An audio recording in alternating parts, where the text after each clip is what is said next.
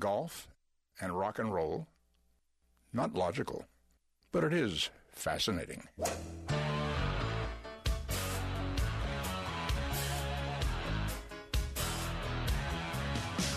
Laying down that big old fairway. Don't want no hackers to get in my way. The boys and me got a big NASA going. We were born to drive. It's the Golf Insiders, giving you the inside scoop on all things golf. Now, here are your Golf Insiders on FM 96.9 The Game. Hey, bring me another bucket of balls. We love it. And turn on the lights. I love to play. 'Cause I love it. We love it. Hello, Orlando. You're listening to the Golf Insiders taking you home on the fairways of I 4 in the house, Holly G.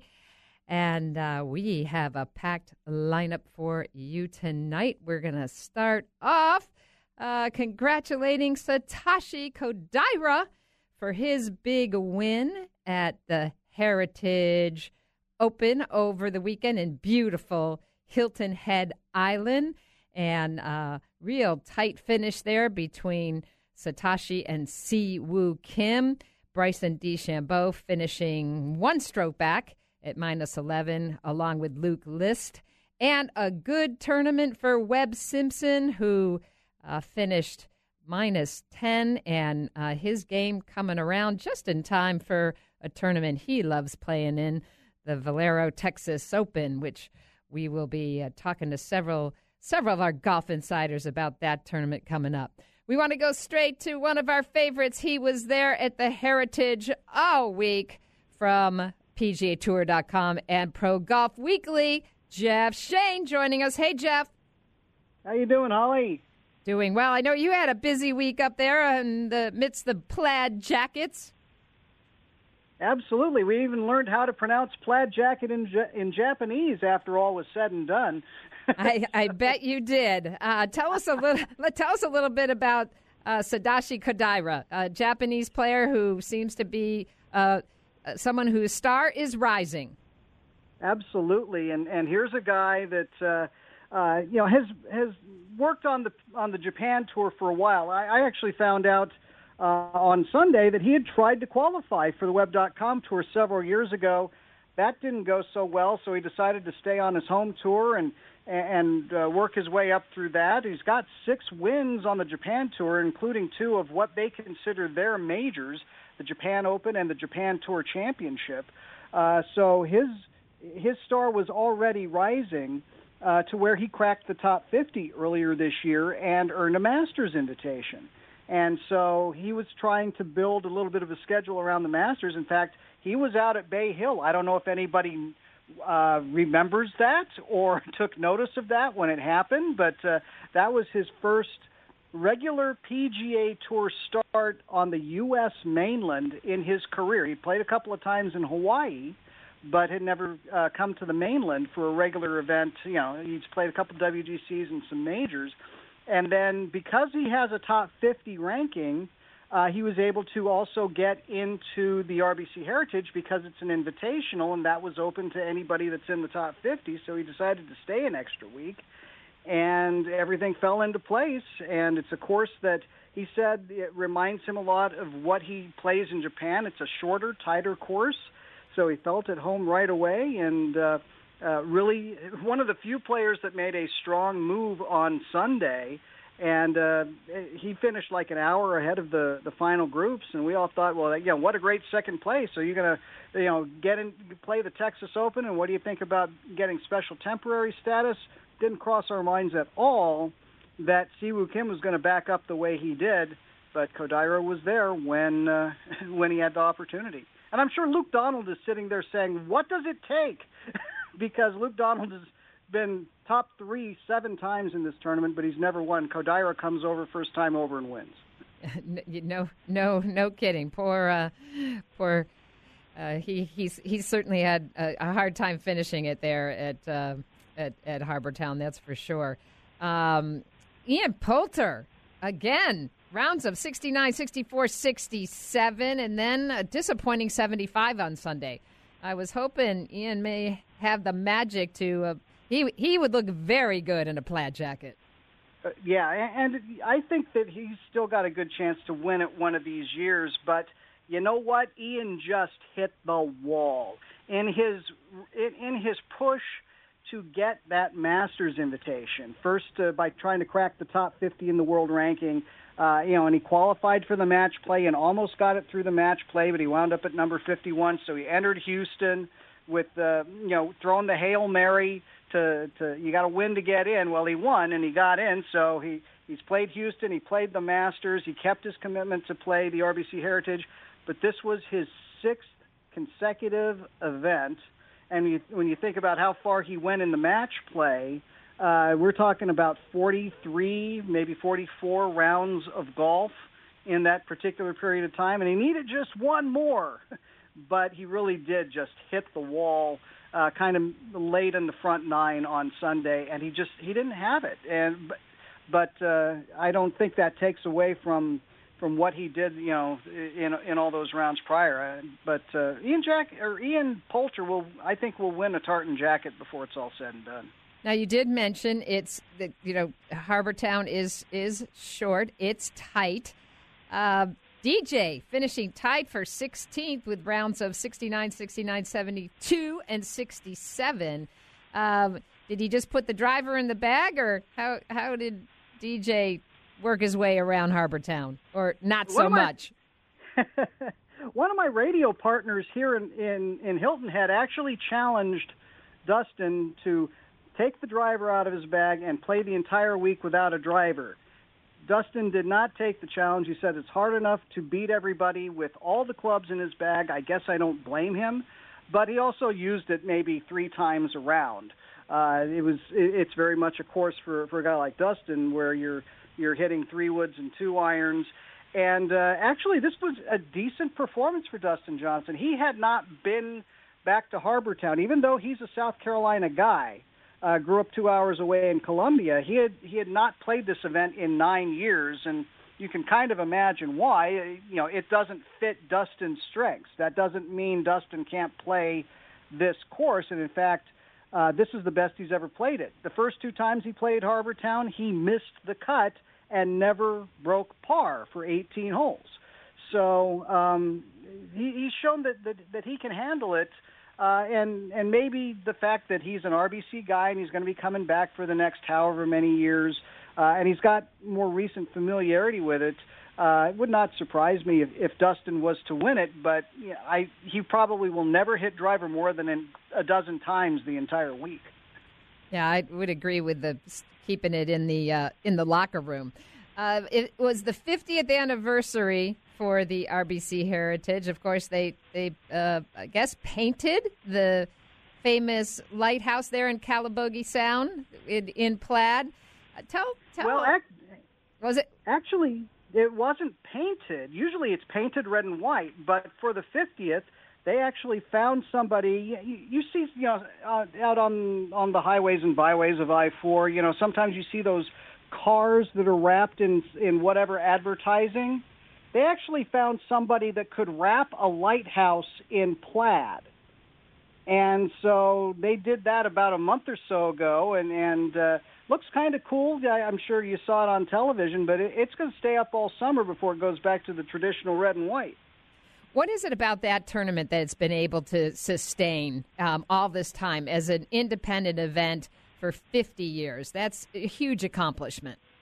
Yeah. It, I, first of all, it, it is a is a community that loves its golf. Doesn't get very many big events. Uh, in fact, the, even if you count the entire rest of the state, uh, you know, it is the largest annual sporting event in the state of South Carolina, and there's a real sense of pride about it. And you know what? I, I'm kind of putting this together in a blog that you know that's going to go up here uh, either tonight or tomorrow morning. Uh, I'm giving a nice plug for the Golf Insiders blog, but uh, uh, sponsorship is everything. And it was seven years ago that this tournament was really on thin ice. You think about where Houston is without a sponsor, where Fort Worth Colonial is without a sponsor. This is where the Heritage was back in 2011. They had to dip into their reserves to put one on, and thankfully, uh, they were able to uh, make a contact with uh, RBC, Royal Bank of Canada. They picked up a, a, a larger chunk of the sponsorship, but there's also a presenting sponsor in Boeing, uh, which has a big plant in Charleston. And uh, when you see, uh, if you're watching the television and, and you see that, that big old 787 that, that buzzes the golf course on Saturday afternoon, that's coming straight from the Boeing plant, usually on delivery to some place in Asia. But between those two, uh, they have put together a really nice package, and both of them have already re-upped through 2023. And this is the longest financial stability that this tournament has ever had. Uh, so that, that's a credit uh, to, I, I think, what Hilton Head does as a community, and, and also just a great organization with Steve Wilmot. Uh, he's been tournament director for three decades here, and uh, amazing does an outstanding job. Well, I know it's uh, you make it your home now, Hilton Head Island, and uh, that's where we used to go on our family golf vacations. Uh, used to uh, have a lot of fun there at the Calibogue Cafe there in Calibogue Sound. Jeff Shain, you can check out all of his great stories, PGAtour.com, Pro Golf Weekly, and our very own blog, The Golf Insiders Inside Take. Thanks so much, Jeff. You're listening to the Golf Thanks, Insiders. 96.9 The Game. We'll be right back. Your chance to get a grand. Quite an impact, actually, uh, when he sank that three iron and hit me in the back of the head. I can't believe I'm into this. I really hate to lose.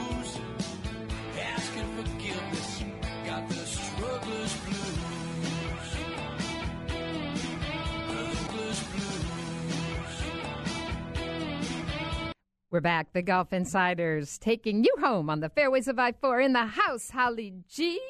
And we are talking the Heritage and the Valero Texas Open in the Lone Star State that's coming up this week and weekend.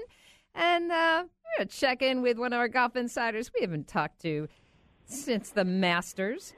Mr. Gary Van Sickle, columnist for the Morning Read, on the line with us. Hello, GVS. How's it going? You said fairways on I four. Did I? Is there part of their course in Orlando I'm not aware of that has It would- fairways on I four? Did I miss that, or It- is that just a clever marketing thing? Uh, would now be the uh, fairways of Ultimate I 4, don't you know? And that Yeah, all that right. means is that there's a lot of rough, a lot of construction, and a lot of exits that go nowhere right now. I, I saw that during Bay Hill Week. What a let me know when your city's done. I'd like to come back, but not until then. Well, we love we love having you in town. So I want to ask you, since we haven't chatted since the Masters, uh, just your thoughts on the 82nd champion, Mr. Patrick Reed, donning the green jacket and putting the first major in his resume. Well, it's funny that he hadn't done a whole lot. You know what? Our, our perspective got skewed because all these guys have come out, these freakish guys like Jordan Spieth at 21, Jon Rahm at 22. Uh, who am I? There's another one. Who am I? Oh, Justin Thomas. Those three guys. And if you go all the way back to Tiger, but that's a long time ago.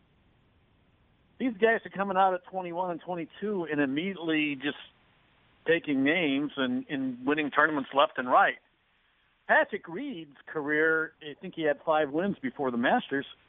He was on more what would consider a traditional curve up a pretty good player where you learn the ropes, you know, in the 22, 23, 24, you kind of build you up. And he had won a couple times here and there, but he really hadn't get mustered any momentum or really gone on a spree or anything. I doubt that many people, if they were in a Masters pool, had him in the Masters because he hasn't won a lot of other tournaments. You would expect a Masters champion to be somebody who went out and won a ton of other things first. But his development is, is what we used to think of normal, but because of Spieth and Rahm and, and Thomas being so exceptional, you kind of want, felt, felt like, well, what took so long, man?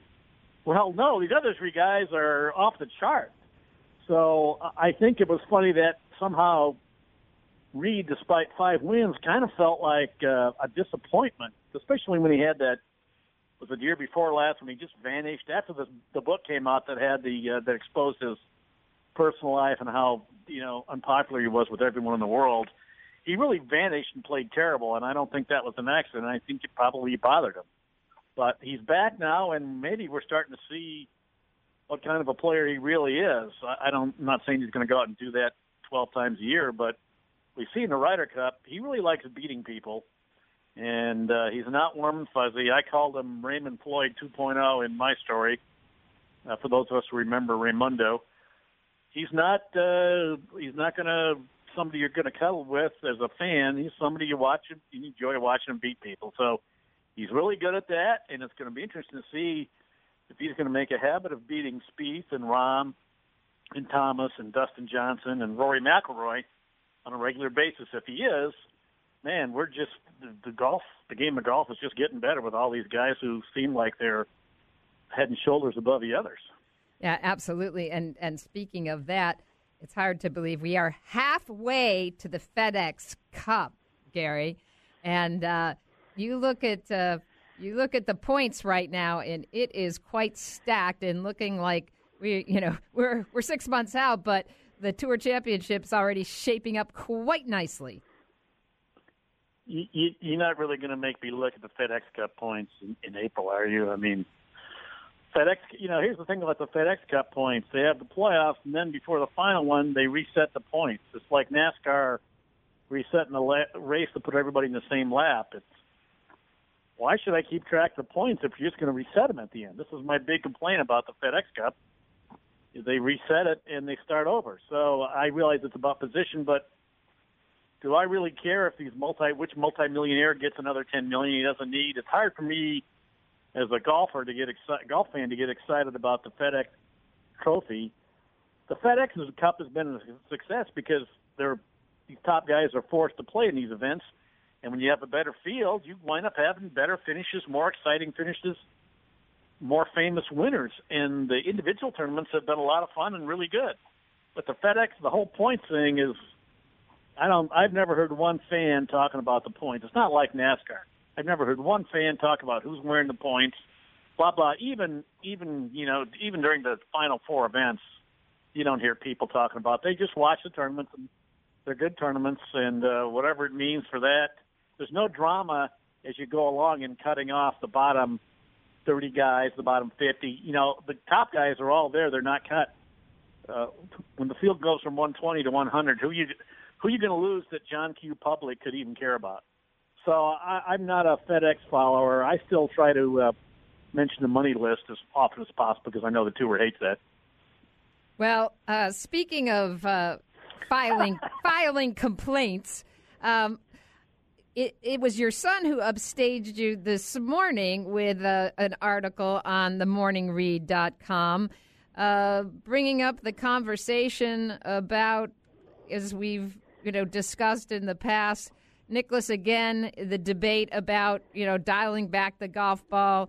Uh, issues, you know, with the USGA and you know how they seem to continue to, you know, step all over uh, the golf golf fans, amateurs, et cetera, in some of these, you know, rollbacks of, of the rules. Uh, your thoughts on on uh, what's going on? Well, I think he, uh, you know, it was a rare double Van Sickle day on Morning Read, which is either a big bonus or a, a nightmarish scenario for some pe- people, depending on who you were. Because I had a story on uh, a new product called the Water Caddy, which is for walking golfers. It's a it's a pouch that you put in your golf bag with a hose and then a mouth a mouth attachment so you can suck water out of the Pardon me? Uh, your golf bag when you're walking. So that's kind of me? a kind of a cool thing. Yes. Continue. Yeah. So I, I mean, it's be perfect in Florida if you're a walker. Now, if you're in a cart, you're not going to need that. But uh, I, I've I've said uh, I'm a big believer in bifurcation. Uh, even if you don't rein the ball back in for the tour pros, that's optional but we should have bifurcation just so the manufacturers can go back to making hotter, better, longer clubs for the amateurs. Uh, let the let the equipment companies do what they do best, which is innovate equipment, and that's kind of pretty much ceased because of the limits they put on it. So, uh, my son's point was one you haven't really heard much. His point was, I'm not I'm not going to say whether I'm in favor or against this stuff. I'm just saying it's too late to make a change. You keep doing this to us you know, he played his whole life with square grooves, and as soon as he gets out of college, turn pro, They take away square groove, uh, take away square grooves, and he's got to play with something for the first time. The guys, uh, the same thing happened with the Pro V1 uh, and uh, the belly, the belly putter and the long putter. You let people use these things for 20, 30, 40 years, and then you pull the carpet out from under. Everybody's got to start over. So what's the point of that? Uh, you should have, you should be more proactive. And I think the point is the USGA has been behind the ball, behind the curve on uh, technology and improvements in technology since day one. I mean, you can go all the way back. The day that changed golf forever was back in the early 70s when the metalwood came along from TaylorMade, and somebody at the USGA didn't say, "What metalwood? What part of the word wood don't you understand?" They didn't do that. They allowed metalwoods, and I think that's been the biggest change that changed the game. We, if we were all hitting persimmon woods right now, I'm sure the game would have progressed, but we wouldn't be having watching these guys hit Happy Gilmore drives 370, 380 yards all day like we are now. But we're never going to get back to that. But I think the I think his point was good that quit quit changing the rules of the game in the middle. You know, be get ahead of it. And uh, he just thinks it's too late to do that now. But we'll see what happens. I don't.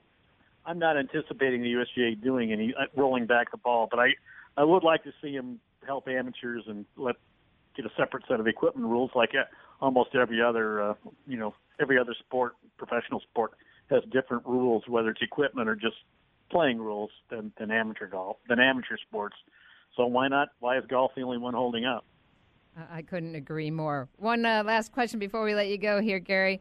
Uh, we're about to uh, head to the Lone Star State for the Valero Texas Open. Pretty decent field. We've got Kevin Chappell defending his title. Another fellow Texan, Jimmy Walker, in the field. Zach Johnson, Matt Kuchar. Who should uh, we be looking at this weekend? Who you got your eyes on? Well, you know that's a interesting golf course. It always looks hard and awkward on TV, and the scores Really are hard. super low. Yeah, the scores are never super low. Plus, it's San Antonio area, so it's probably going to be windy, really windy, at least two of the four days. I think you, I think you want to go Texan in this one. Somebody who's used to the wind, whether it's uh, you know Jimmy Walker, be a good guy to get back in the mix, and he's from San Antonio.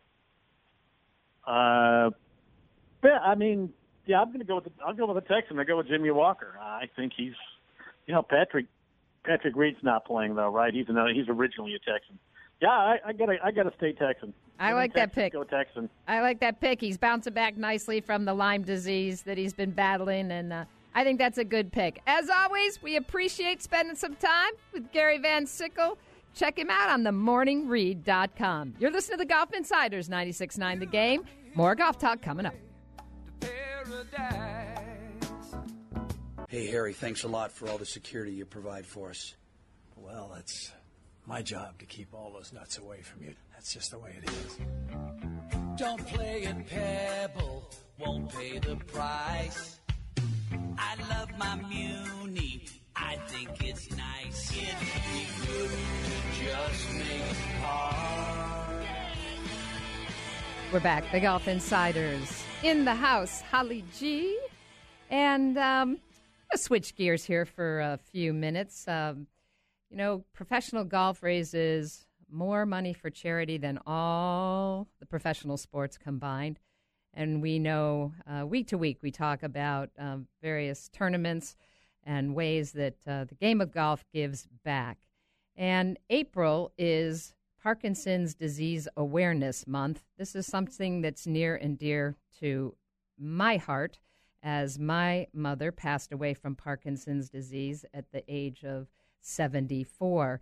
Parkinson's affects over 7 million worldwide. It is a disease that's caused by the loss of brain cells that produces dopamine and impacts movement. It's the number one uh, movement disorder uh, disease. Next to um, uh, Alzheimer's, this affects more people uh, in terms of just the progressive nature of the disease. And two weeks ago, I happened to catch a wonderful story on the Golf Channel done by my very dear friend Tim Rosaforte about an incredible man who has used golf to stop the progression of his Parkinson's. It's a remarkable story, and uh, it's with great pleasure that I bring to the show today Gary Smith from the Windy City, Chicago, Illinois. Hi, Gary. Hi, Holly. How you doing? Well, um, so when we when we talked, we had quite a bit of uh, of connection. Um, my parents were both from Chicago as well, big, huge Yeah. Cubs fans, as I know you are. And um, tell us, At the Cubs game last night, freezing. yeah, it's, uh, what's the weather there Thirty- right now? Thirty six. Oh, it's it's better now. It's 36 degrees. Yep.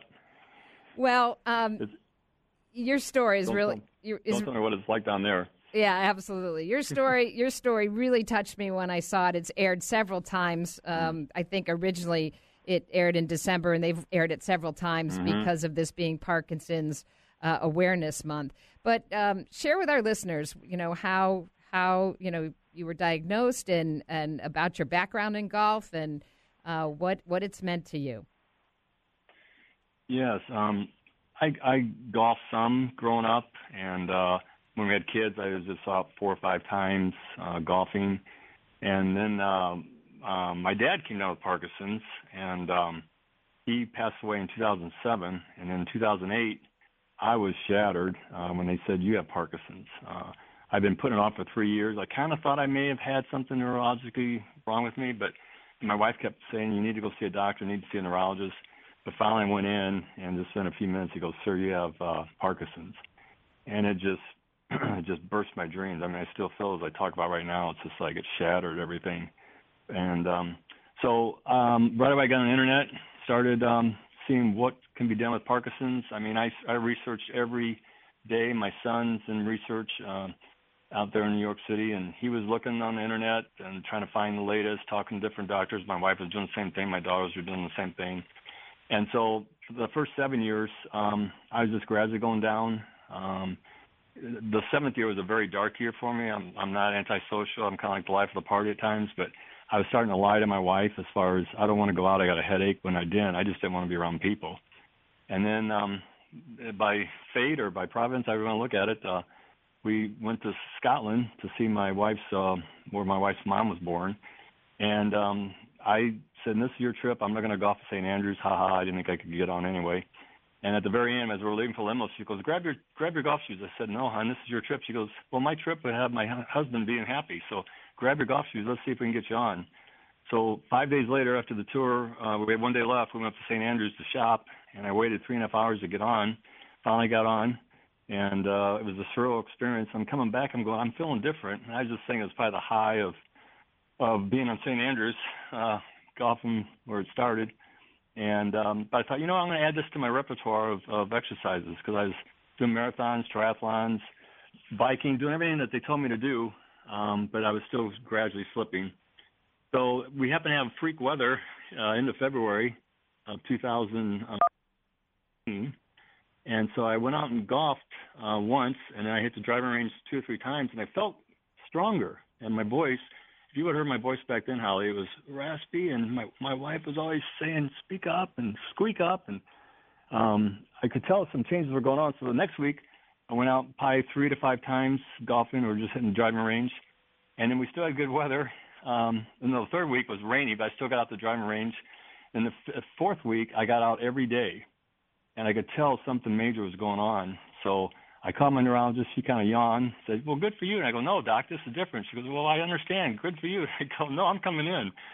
So I, I went in there, and I was I can be goofy. I was dancing, trying to dance like white men dance, and she goes, "Cut it out." And I go, no, "Would you say there's a difference?" She goes, "There is a difference."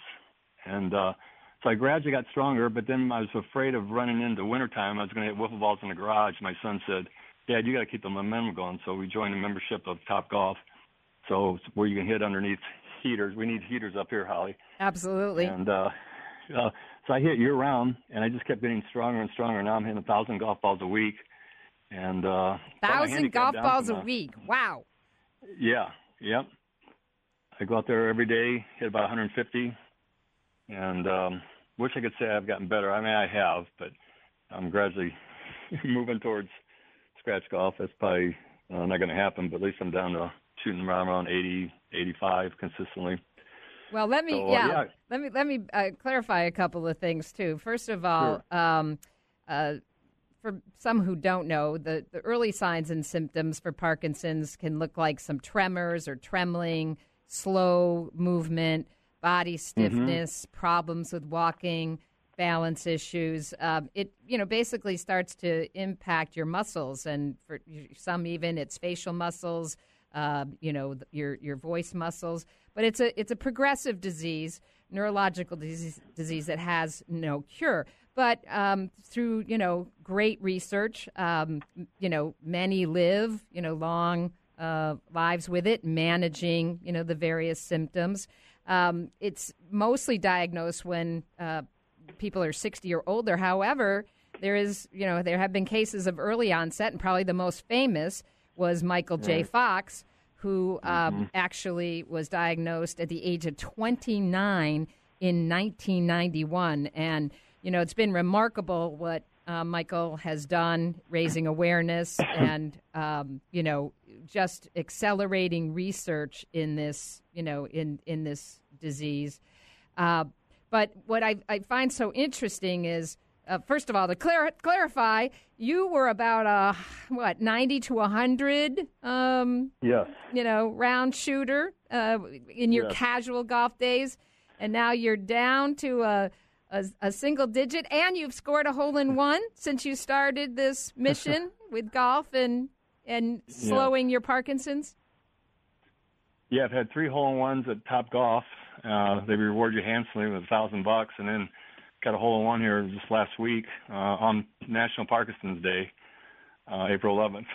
So um, that was like a that capped off everything. It's like what a day to get a hole in one, and uh, yeah, I've gone from like a 95. I was, I was doing good if I could break 100, and uh, I broke 80 seven or eight different times last year, and uh, just down on Sanibel Island, shot in the mid 80s, some some tough courses, and not used to water and alligators, but so yeah, I'm getting my golf game together, and I mean that's my joke, Holly. It's it's the par scription.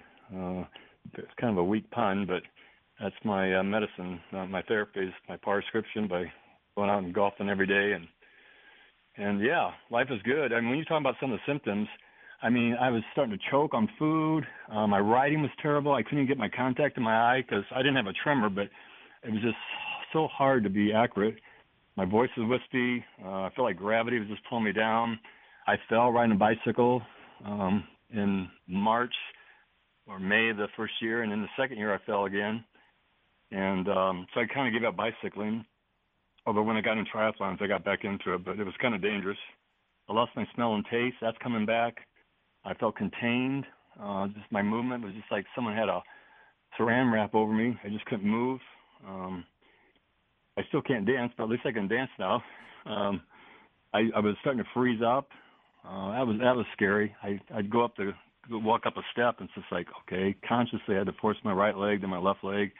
When I walked my daughters down the aisle in 2009, 2010, I had to practice, and I was sweating it out. My daughter goes, "Dad, relax." I go, "Hon, I'm trying to figure out how to keep up with your gait." So I was a mess, um, and that's where I'm wanting to get word out what golf can do, and hopefully someday do a study to see either I'm a freak or if there's a lot to it that others are going to benefit. Well, um, Gary, uh, for those that are listening and want to hear more about Gary's story, you can go to golfchannel.com and Google the Gary Smith story. And if anyone wants to get in touch with you directly, Gary, um, they can do that at uh, Yes. what's what's your what's your number? Six three zero nine four six seven five seven five. that's Gary Smith six three zero nine four six seven five seven five and um, just a, a fantastic, inspiring story, Gary. And uh, we look forward to uh, continuing to talk to you along this journey and seeing also how we can uh, raise some funds for that study on the effects of golf and Parkinson's. Appreciate uh, you Thanks. coming on and uh, helping and giving some hope to others out there. Thanks so much, Holly. You're listening to Golf Insiders, 96.9 The Game. Stay with us. More golf talk coming up.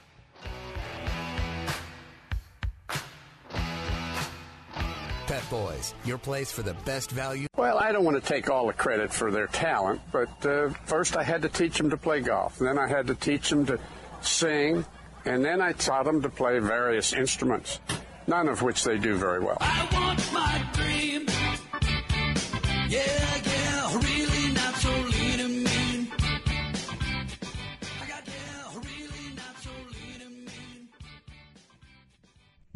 We're back, the Golf Insiders, wrapping up an hour of intelligent golf talk in the house, Holly G. And um, just to follow up on that uh, interview we did with Gary Smith, um, if you want to check out his story on golfchannel.com, just Google Gary Smith and see his remarkable story. As I said, April is uh, Parkinson's Awareness Month, and uh, Michael J. Fox, who has been just um, an amazing um, cheerleader as well as uh, advocate and fighter in the world of Parkinson's disease research. Uh, their first inaugural Orlando Foxtrot 5K for Parkinson's research is going to happen on Saturday, May 19th. That's going to happen at Harbor Park at Lake Baldwin. It's a walk run, you, or you can form a team. And to find out more information on this, michaeljfox.org forward slash Orlando. That's the inaugural Orlando Foxtrot 5K for Parkinson's research on Saturday, May 19th. For more information, check it out at michaeljfox.org slash Orlando. Coming up, another announcement that we didn't get to is uh, the two person team golf marathon for ovarian cancer research, playing for a cause which is happening tomorrow at Red Tail Golf Club. This is um, put on by the Florida Hospital Cancer Institute. One in 75 women will be diagnosed with ovarian cancer in her lifetime. And this event is uh, happening to raise awareness and change that statistic. The format is a two person team select shot. It starts at 9:30, 9:30. Uh, the team prizes include most holes played, most birdies made, most pledge, most dollars pledged, and uh, just sounds like a great, great event. Um, if you've got nothing to do tomorrow, you want to take the day off, grab a friend, and come out out to Red Tail Golf Club for this two-person team select select shot scramble and um, let's raise some money for the Florida Hospital Cancer Institute. Check it all out. You can go to playingforacause.org, playingforacause.org. I guess we're going to wrap it up tonight, folks, a little bit early as um, we've got. Um, I've got I've got an event I got to go to, a tea time, and I got to get ready for this uh, all day marathon tomorrow out at Red Tail. As always, keep listening to the Golf Insiders every week. We're back to our regular time slot, six to seven uh, every Wednesday. We'll be back next week. As always, thanks for listening. Celebrating our 10th anniversary. Holly G, we're out of here. Thanks so much. Bye bye.